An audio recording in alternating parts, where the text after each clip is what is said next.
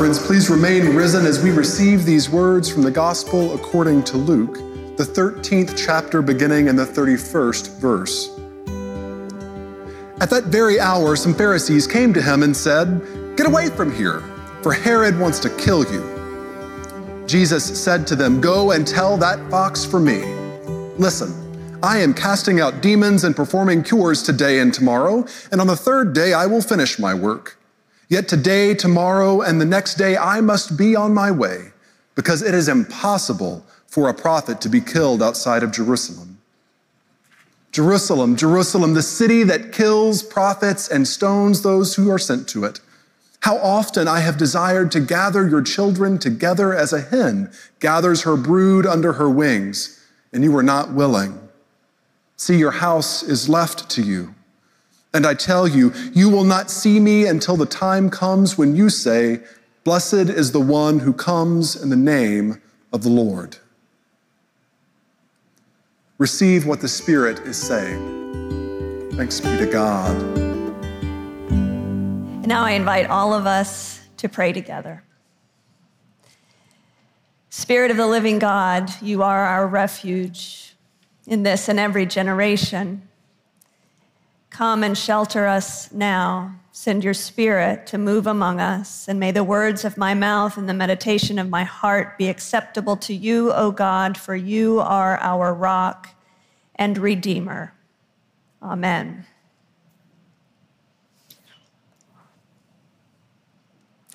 What are you afraid of?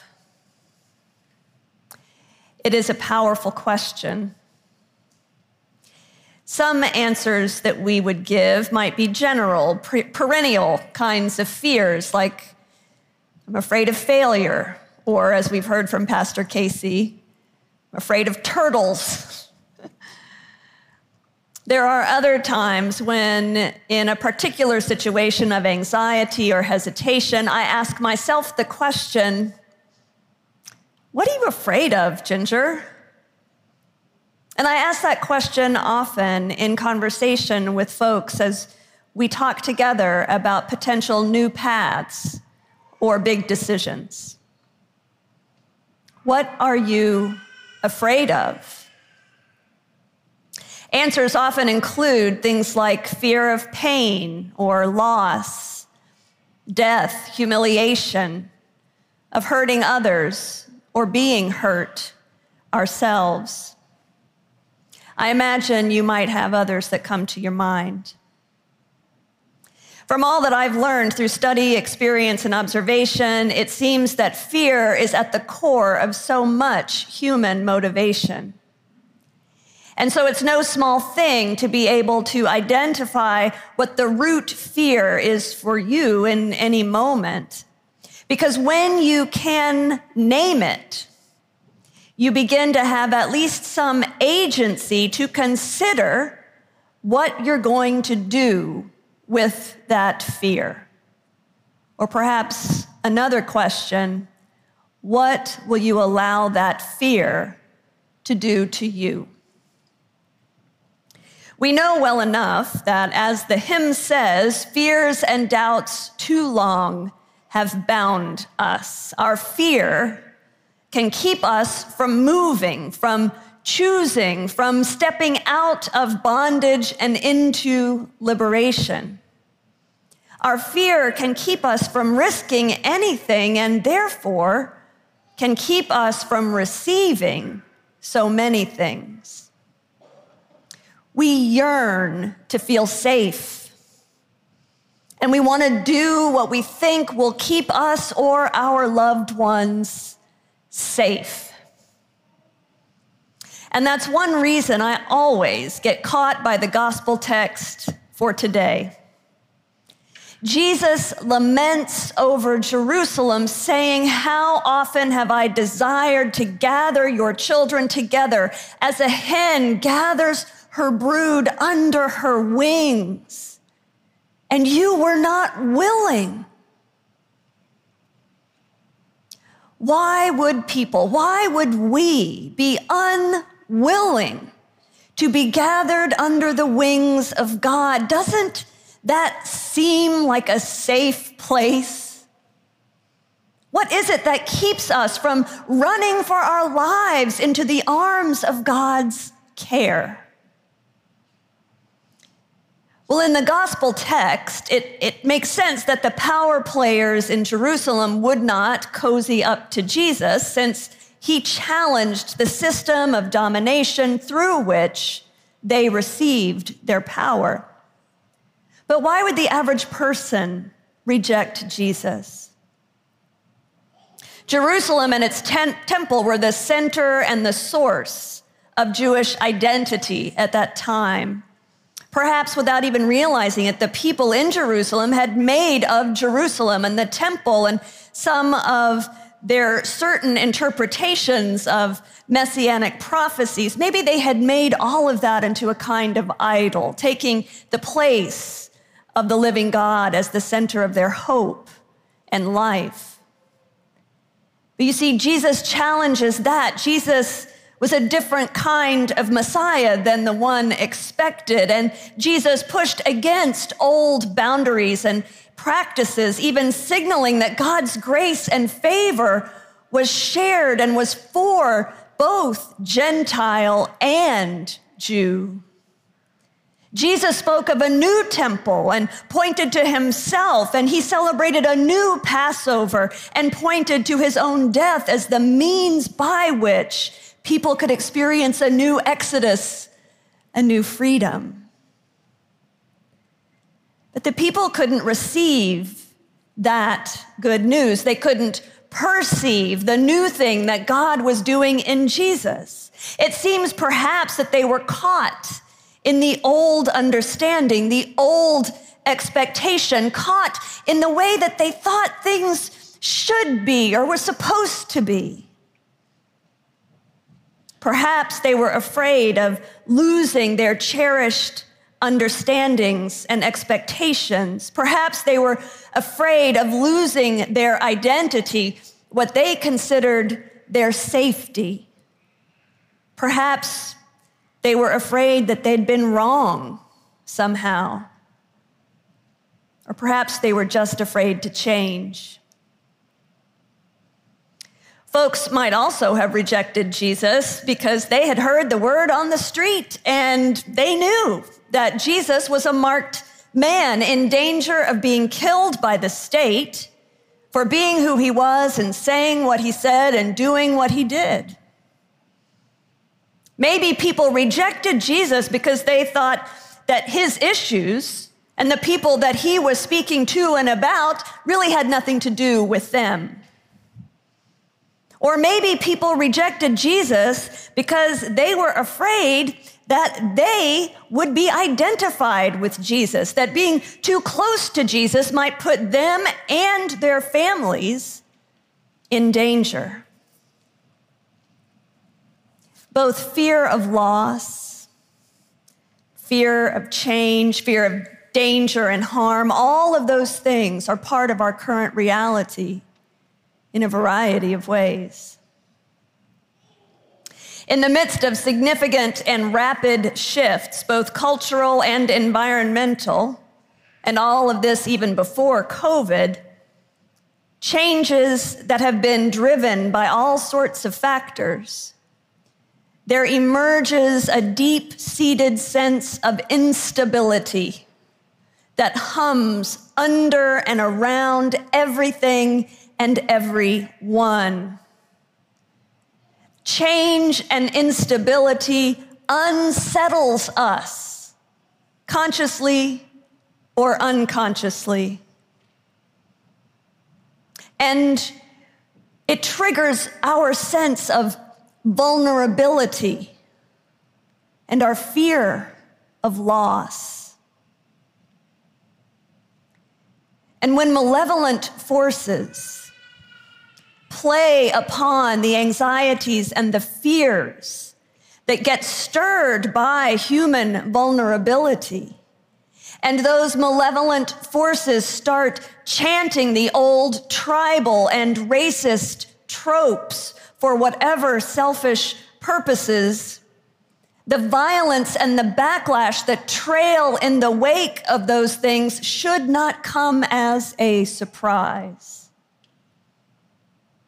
And of course, violence and backlash create more fear and more lack of safety for siblings who already live each day with a target on their backs simply for being who they are.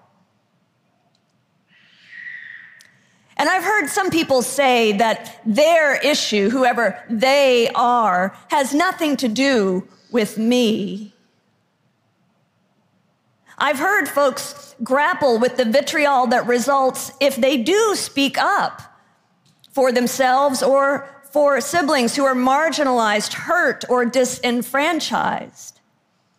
It's a constant negotiation for many to figure out what risks to take, if any, in relationship or in the public square. And I've been told stories of colleagues in other parts of the country moving their families to a safe place out of fear of retaliation because they took a public stance and action for racial equity and justice. That was not in 1964, that was in 2021. It can be dangerous to practice solidarity. Fear of loss and change, fear of harm and putting yourself or your loved ones in danger, these things are part of our reality, just as I imagine they were for the people of Jerusalem in Jesus' time. And in this our turbulent time in history, one question for us as people of faith is this Where do we locate ourselves and with whom? What are we afraid of? What will we let that fear do to us? When the Pharisees warn of Herod's murderous intentions against him, Jesus did not give in to the enemy's fear tactics, did not allow fear to hold him hostage. Jesus didn't allow fear to trick him into believing that he could move the hearts and the minds of Herod and other enemies by playing on their terms instead of God's terms. Jesus entrusted his life to God's love and power. That gave him the freedom to continue moving, to do what he was called by God to do. What set Jesus free from his fear? Love, the love of God for him and the loving intention of God for the whole world to which Jesus had committed his life. Jesus risked his own safety for the good not of himself, but for the good of the whole. Jesus risked himself not just for his tribe, but for the whole, not just for his family, but for the whole. Jesus risked himself out of love for others, for the sake of God's loving kingdom vision. This past Monday was the 57th anniversary of what is known in the United States as Bloody Sunday. That fateful day when, in response to the voter suppression of black citizens and the murder by state troopers of Jimmie Lee Jackson, an African American protester in that work, it was the day that more than 600 persons responded to that through peaceful protest, marching across the Edmund Pettus Bridge in Selma, Alabama. They were met with brutal violence from state troopers. The late, great US Congressman John Lewis suffered a fractured skull on that day as he led the march. A few days later, Reverend Dr. Martin Luther King Jr. held a prayer session on the bridge, together with at least 2,500 other people who had responded to King's call to come and to complete the planned march. And that evening, several white clergy who had come at Dr. King's call were attacked by a group of local white men. One of those attacked, the Reverend James Reeb, died of his injuries. Of course, because Reverend Reeb was white, his death was more broadly reported than the death of Jimmie Lee Jackson a few weeks earlier. Though Reverend Reeb's death did bring national attention to the voting rights struggle. That death also moved President Lyndon B. Johnson to call a special session of Congress where he urged legislators to pass the Voting Rights Act. I was reminded of this last piece of the history this past week by Bernice King, Dr. King's daughter, who shared that piece of the story on Twitter. And all of the names that I've just mentioned Jimmie Lee, John, Martin, James, Bernice, and even Lyndon are all examples of those who took and who take personal risks for the cause of right, for the cause of justice, out of love for their neighbor. To love God with all we are and to love our neighbor as ourselves is the heart of it all. Love is what fueled Jesus. Love is what has fueled all those through the ages who have risked themselves for love and justice. That same love can be our fuel. Somewhere I saw Stanley Hauerwas quoted as saying, It's hard to remember that Jesus did not come to make us safe, but rather to make us disciples. Following Jesus is not for the faint of heart. And at the same time, the faint of heart, those who are fearful or lack courage, are among those most in need of Jesus.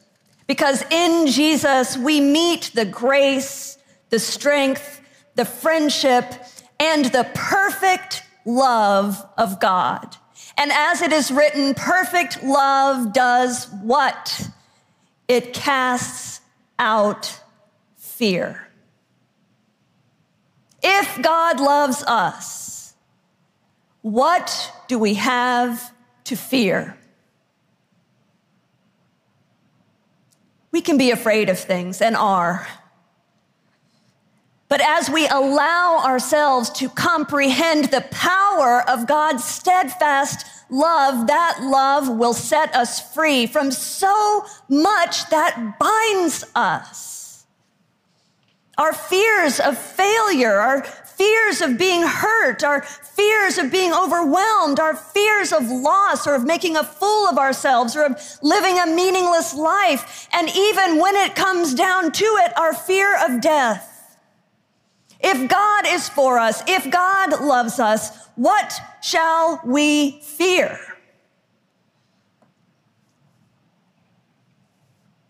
In Jesus, we see God's love fuel courage to face the worst that the world can do.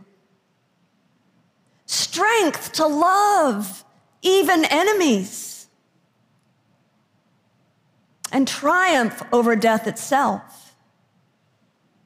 God's love is indeed powerful and it can set us free to live more fully and with greater courage. But as one of my spiritual advisors often reminds me, there is no safety in being free.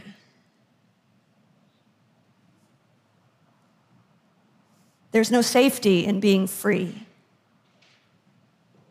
To follow Jesus means that personal safety is not our first priority. Instead, the priority is receiving and sharing the love of God made real. The priority is to become more like Christ. That will mean facing our personal fears and the obstacles to living with an open heart and an open mind. It will mean overcoming our inner anxieties about living with open hands and open arms. So much in human experience and in the brokenness of human relationship teaches us to be guarded and afraid, to clutch and to seek control and defense. To learn how to be yourself and to share yourself generously, to risk your significance is part of the curriculum for Christian discipleship. And as you continue on the journey of this love fueled freedom, Christ's call will find expression in your life in some form or fashion. Throughout the Bible, those called to follow God are often afraid and painfully aware of their frailties and their shortcomings. It is okay to be honest about your fear. We wouldn't be human if we didn't feel the fear that rises up when threatened with physical harm or the loss of things that we hold dear. Even Jesus prayed for that cup of suffering to be passed from him. But those who engage in sacred resistance, what we call sacred resistance, seeking to embody the love of God and to become more like Christ, we will put ourselves in the places of risk and danger for the sake of the call of love and peace and justice. One of the clarifying questions I often ask myself what is the story of my life that I would be proud for others to tell? What do I want people to say about me when I'm gone?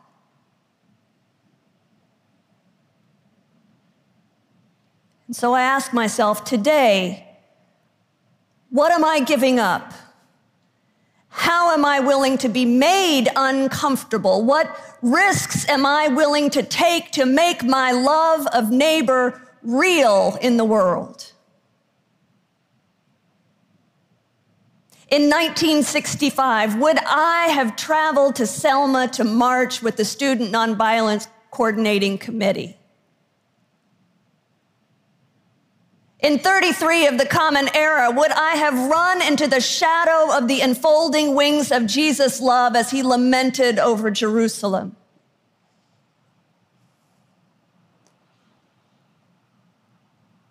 How might you answer those questions for yourselves? What will we do with our fear? The promise is that when we bring our fear to God, it will always be met with love, embraced and enfolding like a mother hen, gathering the chicks under her wings. Our fear will always be met with love, with God's love. And that love is stronger than anything else. That love gives us courage. That love sets us free. That love wins. The Lord of love is the stronghold, the refuge of our lives. Of whom shall we be afraid?